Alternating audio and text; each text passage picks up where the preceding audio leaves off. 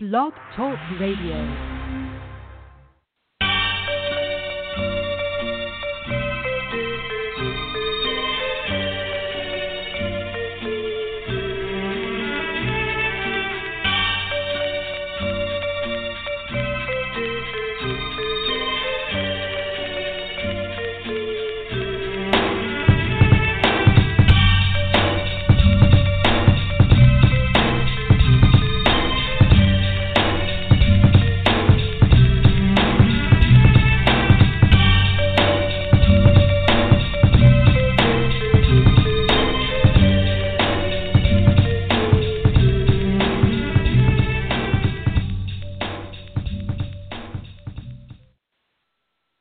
Everyone. Welcome to Neil Thompson Speaks, where we talk to people who broke free of the corporate world shackles to start their own business. I'm your host, Neil Thompson, official corporate shackle breaker. Today's guest is Robert Perry of Stratus Sales and Technology Consulting. I'm interested to hear about his transition from the mortgage industry to being an entrepreneur, his involvement with Toastmasters, and his future plans. Let's bring him in now. Robert Perry, hey, welcome Neil. to Neil Thompson Speaks. Thank you, Neil. Great. Thanks again. Thank you for agreeing to be on the podcast. It's great to have you. First question As a child, what did you want to be when you grow up? Ooh, that's always a tough question. I don't think I really ever had that much of a plan. I guess uh, when I first came out, I was peeing, so the doctor told me I was going to be a fireman when I grew up. But uh, yeah, uh, most of it really revolved around working for the family's business in aerospace manufacturing. Uh, actually, from pretty much as far back as I can remember, I was working in the family shop, and I think I first really started working there full time when I was about 12 years old. So I don't know if I could have been official or on the books, but you know, I did try to get work done and and help out with the family business even as far back mm-hmm. as then.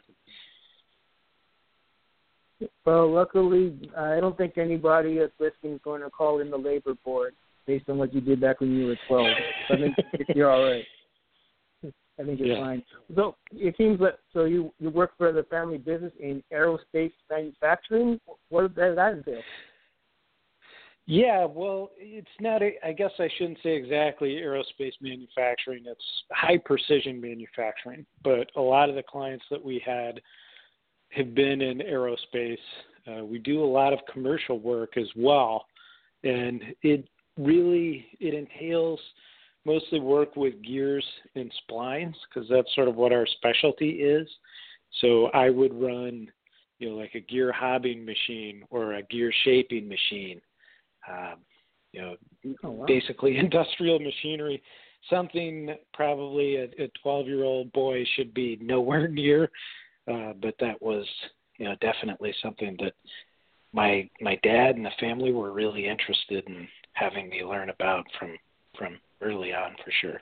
Wow, that's that's that's pretty cool. I mean, back when I was twelve, I had a paper route. You were working machines, and you were more more advanced than I ever was.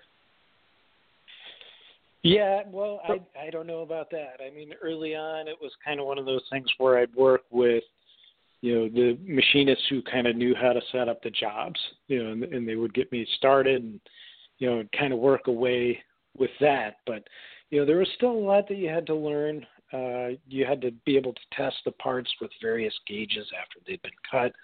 You know, some of the parts were pretty sensitive. Like I said, we do really high precision work so you know you'd you'd be using a micrometer uh, to test parts in, in some cases, and you know make sure they were within you know tenths of thousandths of inches of tolerances. So, but usually the tough part, you know, setting up the machine, all, all of that kind of work was was done by the machinist. So, I, I was a glorified button pusher, more or less. Okay.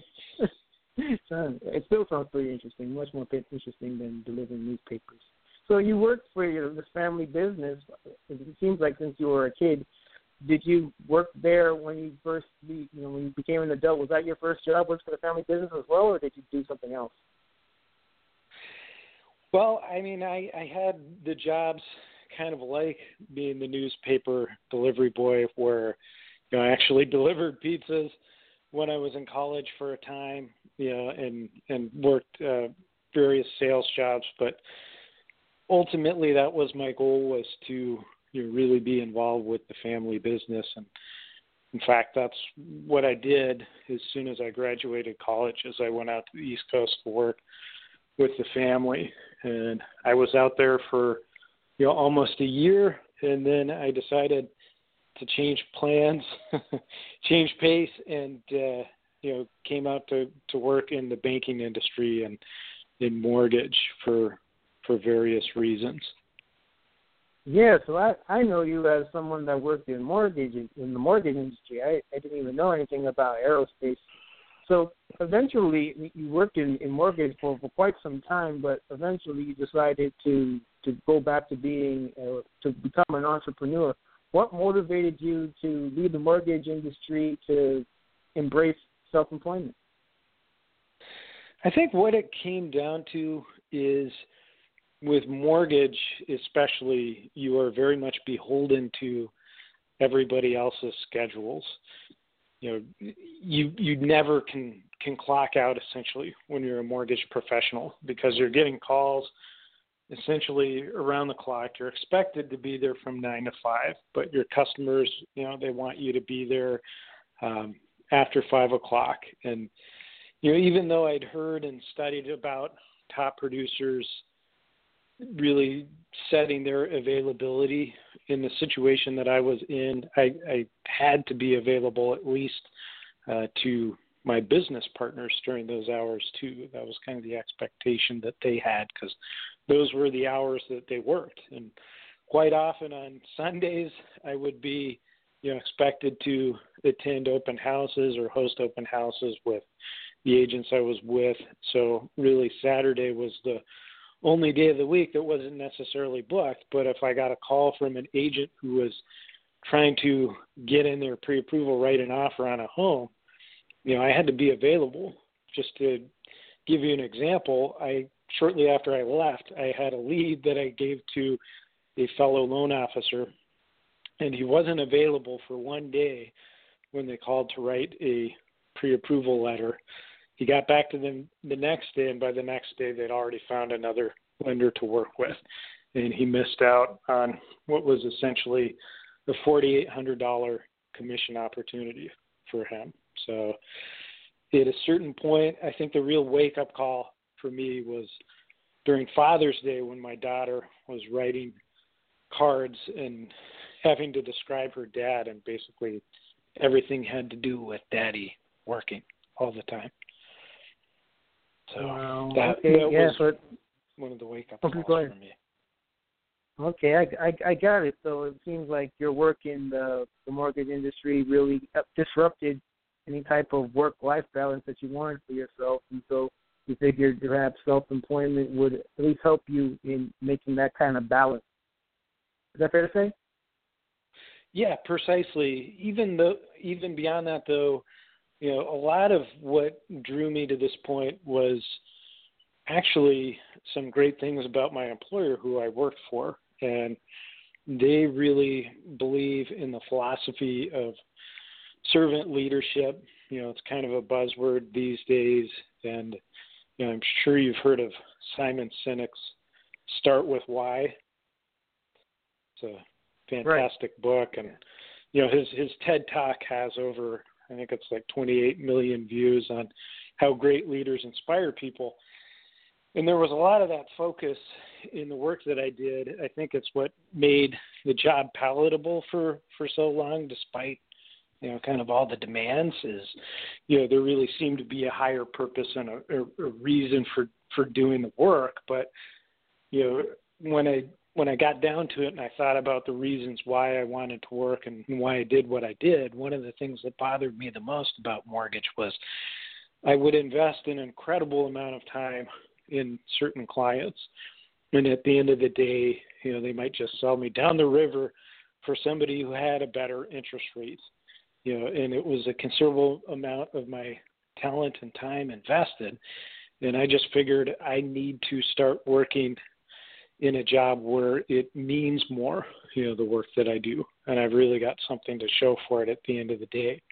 And it just seemed to me working in business to business versus you know helping out individual customers i could accomplish a lot more.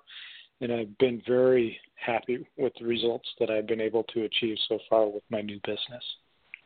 Okay yeah that sounds great robert.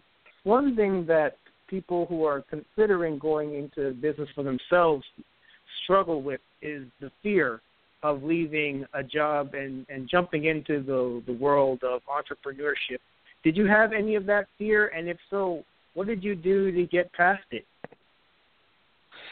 Well, I certainly did. And I would say it was almost a little more terrifying for my wife than it was for me to really have a plan in place. I would say you would at least have to have some kind of emergency reserve cushion to fall back on if you're really going to take the leap and you know it, it's never easy to do, especially when you've got a mortgage to pay and a family to support.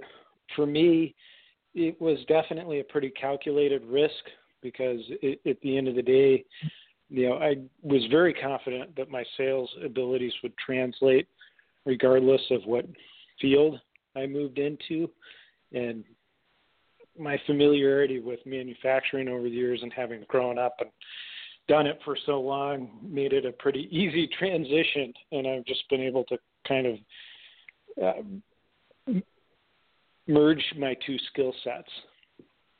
But it, at the end of the day, yeah, at the end of the day, it was really, you know, we had some assets, and I have to say the the Volkswagen settlement has helped things out as well too because we bought a, a VW diesel last year and we're actually at a, at a point where we're going to come into a nice windfall from that settlement and resale the vehicle. And one of the nice things that you can do as an entrepreneur is you can finance, you know, a new car through your company if you use it primarily for your your corporate work. This is one of these things that I discussed with my accountant. So basically, I'll be able to sell the car take that money back personally and then you know have that as an additional cushion after um, you know the, the settlement goes through on November 1st. So it's one of those things you have to plan it out. You want to have some money in the bank, but still, I I was listening to yet another podcast about uh, Sara Blakely uh, just the other day, and I think she only started with five thousand dollars, and now does she have 15 billion for her work with Spanx? So. Wow, that's that's a quite an increase. yeah, I think you can do really well. I think more than anything, you know, what you need to have is is a reason why you want to do it, and and a very, you know, solid belief in in what you're going to do and what you're going to accomplish. You know, like Simon Sinek says, you everybody knows what they do. You know, many people know how they do it, you know, but very few understand why. You know, and is the basis for forming a company. I think that's pretty essential, and that's what my goals were. You know, when I when I left, is I had a very clear sense of why I was doing what I was doing and and what I hoped to accomplish.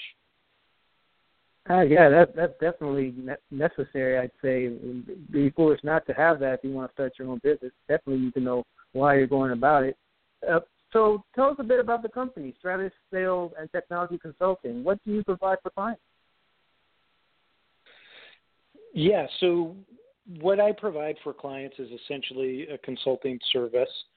You know, we work specifically with manufacturers, and what I've often found is that manufacturers aren't quite nearly as aggressive on the sales and marketing and business development side as you know real estate professionals or mortgage professionals and i worked with one of the top real estate teams in the nation the heller real estate group and really learned a lot of their sales strategies and tactics uh, and also had an exceptional team with movement mortgage you know, who gave me great sales training and tactics, but you know, over the years, accumulated a vast amount of sales knowledge because I've been doing it for about 10 years. And what I'm doing now is I'm applying those same principles to, you know, prospecting past customer databases, uh, setting up teams with, you know, CRMs that they can use effectively.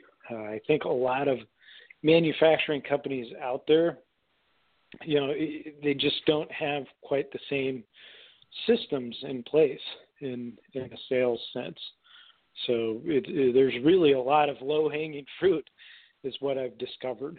You know, but more than anything, where I've been able to add value the most for the companies that I've consulted with is, you know, in changing their corporate philosophies and helping them re-engineer their cultures. No, that, that that sounds real interesting, Robert. One of the things that I think we already I already mentioned that reluctant entrepreneurs are thinking about is, is the fear of leaving a corporate job to, to to jump into business for themselves. I'd say another issue that they come they come with to, to entrepreneurship is well, how do I get clients? You know, obviously, if you if you're in business for yourself, you need clients to be able to sustain yourself. How do you get clients in your business? in my business, the nice thing about it is it, it does happen somewhat naturally. If I'm prospecting a past client database of a manufacturer, I'm going to come across other manufacturers. Is a company, I have a policy where, you know, typically I'm not going to work with somebody who's a direct competitor of the business that I represent because that's a conflict of interest.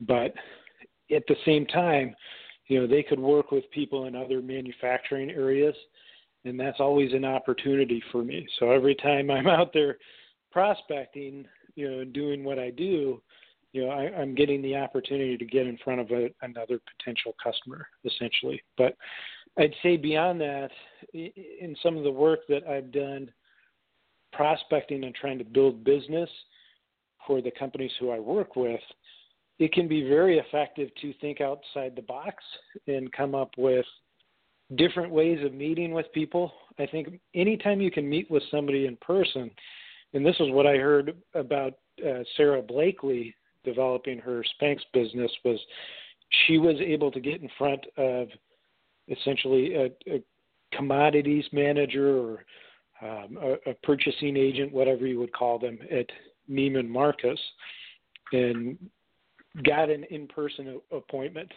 and convinced them to basically put her product in their stores on a trial basis and then went in herself and with her friends and bought up as much product as she possibly could so that it would move in the store. She even went so far as to um, set up stands and move the, the placement of her product without approval from the company just to make sure that it would sell better.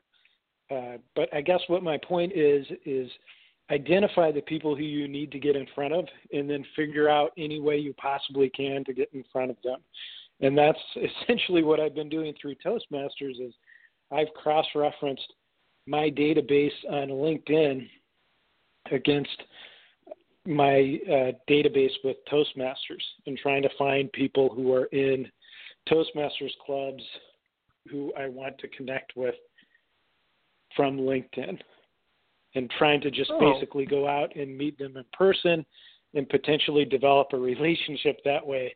And I've actually effectively gotten into two companies using that strategy. But I think the connections are what's important. You know, any anytime you have the chance to meet with somebody in person is going to be far better than making a cold call or, you know, worst of all, sending an email. You're likely you're very likely not to get a response to an email typically.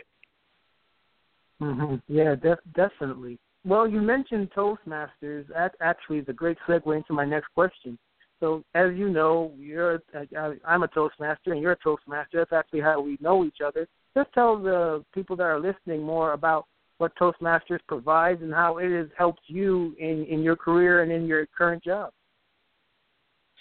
really, Toastmasters is one of the most cost effective self improvement programs out there. If you want to think of it that way. And that's essentially what it is because it's there to help people conquer their fear of public speaking. And the wonderful thing about it is that most clubs meet once a week. And if you go to a club and you practice public speaking once a week, undoubtedly you're going to get good at public speaking. But beyond that, there's a behavioral conditioning element to it where if you're getting up in front of people and you're speaking once a week and you're getting an applause and you're getting lots of positive feedback, you're going to get to a point where week after week after week, all of a sudden you get up to speak in front of a group and you start to feel great and you start to feel really positive and you start to feel energized. And I would say after doing Toastmasters for a few years, that's the greatest benefit to me that I get out of Toastmasters in terms of public speaking. But beyond that, you know, the the other reasons are pretty exceptional. You know, the connections that you're going to form, you know, the people who you're going to meet, all of the clubs that I, I've attended, you know, I really developed close relationships with many of the members. So it really is a club in that sense, and, and more so a community that you can become a part of. So I, I'm a raving fan. I, I can't say enough great things about Toastmasters. Oh yeah, I, I fully agree. Much like you, I joined Toastmasters a few years ago just to become more proficient in public speaking. I always thought I was not too bad at it, but I thought that you know there's always room for improvement. And boy, just going through the the Toastmasters program, it's just like you said, probably one of the most cost-effective ways for self-development that there is out there. So, if anyone out there is interested in, in learning more about Toastmasters, I highly suggest it. You can go to their website. You can Google it. Uh, I think the, the email is what toastmastersinternational.com or maybe toastmasters.org and something like that. Yeah, anyway, toastmasters.org. Google it. You'll be able to find it. Yeah, toastmasters.org. Yep. And they have yeah. just really an incredible resource there for finding clubs. You can use it on your mobile phone. Click the button, find a club. It'll ask you to share your location, and you can find clubs within your area. Search by the day of the week that they meet. You know, make sure you're not trying to look at uh, restricted clubs that are locked into certain corporate campuses or advanced clubs that you're required to have met educational requirements to visit. But aside from that, it's it's completely open to the public. Yeah, definitely. I, I I'm actually a member of a club that's just down the street from where I live. It's very convenient. So, in you mentioned already that you know when you're going into self-employment, it's important to have some sort of emergency fund. You also have to figure out who the people that you want to get in front of are, and then strategize ways to get in front of those people. Do you have any other recommendations for those who are contemplating going into business for themselves on any advice you have for them? Absolutely. You really have to be organized. And I think it's an imperative to meet with an accountant in the beginning if you can afford it, an attorney, you know, to help you plan out the the business and make sure you're not missing any unforeseen liabilities. You know, I actually used some great uh, attorneys to help me form my business just because I'm I'm doing business out of state and I wanted to make sure that or I, I'm not technically doing business out of state, but I'm doing business with a company who's outside of the state of California. So we wanted to make sure that there weren't any potential issues there, unforeseen tax liabilities. So that was a huge consideration, although you know the only business that I do is technically within the state of California. But again, th- those are other things that you have to be concerned about as a business owner. Is you know what type of liabilities are you taking on, and beyond that, you know, are you planning for what you will owe in terms of taxes? And that's been a huge concern of mine since the beginning. Some things are incredibly complex, like doing your payroll. I finally did my first payroll, Neil, so I'm going to get paid on the 21st, my first paycheck for my my business. So I'm very excited about that. But it's been a couple months already, and you know it takes some it takes some time. So there's there's certainly a learning curve, and I, I don't want to dissuade anybody from jumping in because it's such a fantastic opportunity. But you definitely, you know, you want to consult with an account accountant especially uh, if you can afford it, you, you certainly want to consult with an attorney or at least do your homework and, and make sure you're setting your corporation or LLC or whatever up the correct way. Yeah, that's all very good advice uh, to give. Thanks, thanks for giving it. So, Robert, where can people find you and find Stratus? So definitely visit my website. It's www.stratusstc.com. And I can always be reached at robert.perry, that's P as in Peter, E as in Edward, R-R-Y, at stratusstc.com. Excellent. StratusSTC.com. Again, StratusSTC.com. You get in touch with Robert there. And Robert, thank you so much for being on Neil Thompson Speaks. This was a treat. You bet, Neil. It's been my pleasure. Well, everyone, that marks the end of this episode of Neil Thompson Speaks. Again, I'd like to thank Robert Perry of Stratus Sales and Technology Consulting for being on the program today. Until next time, take care.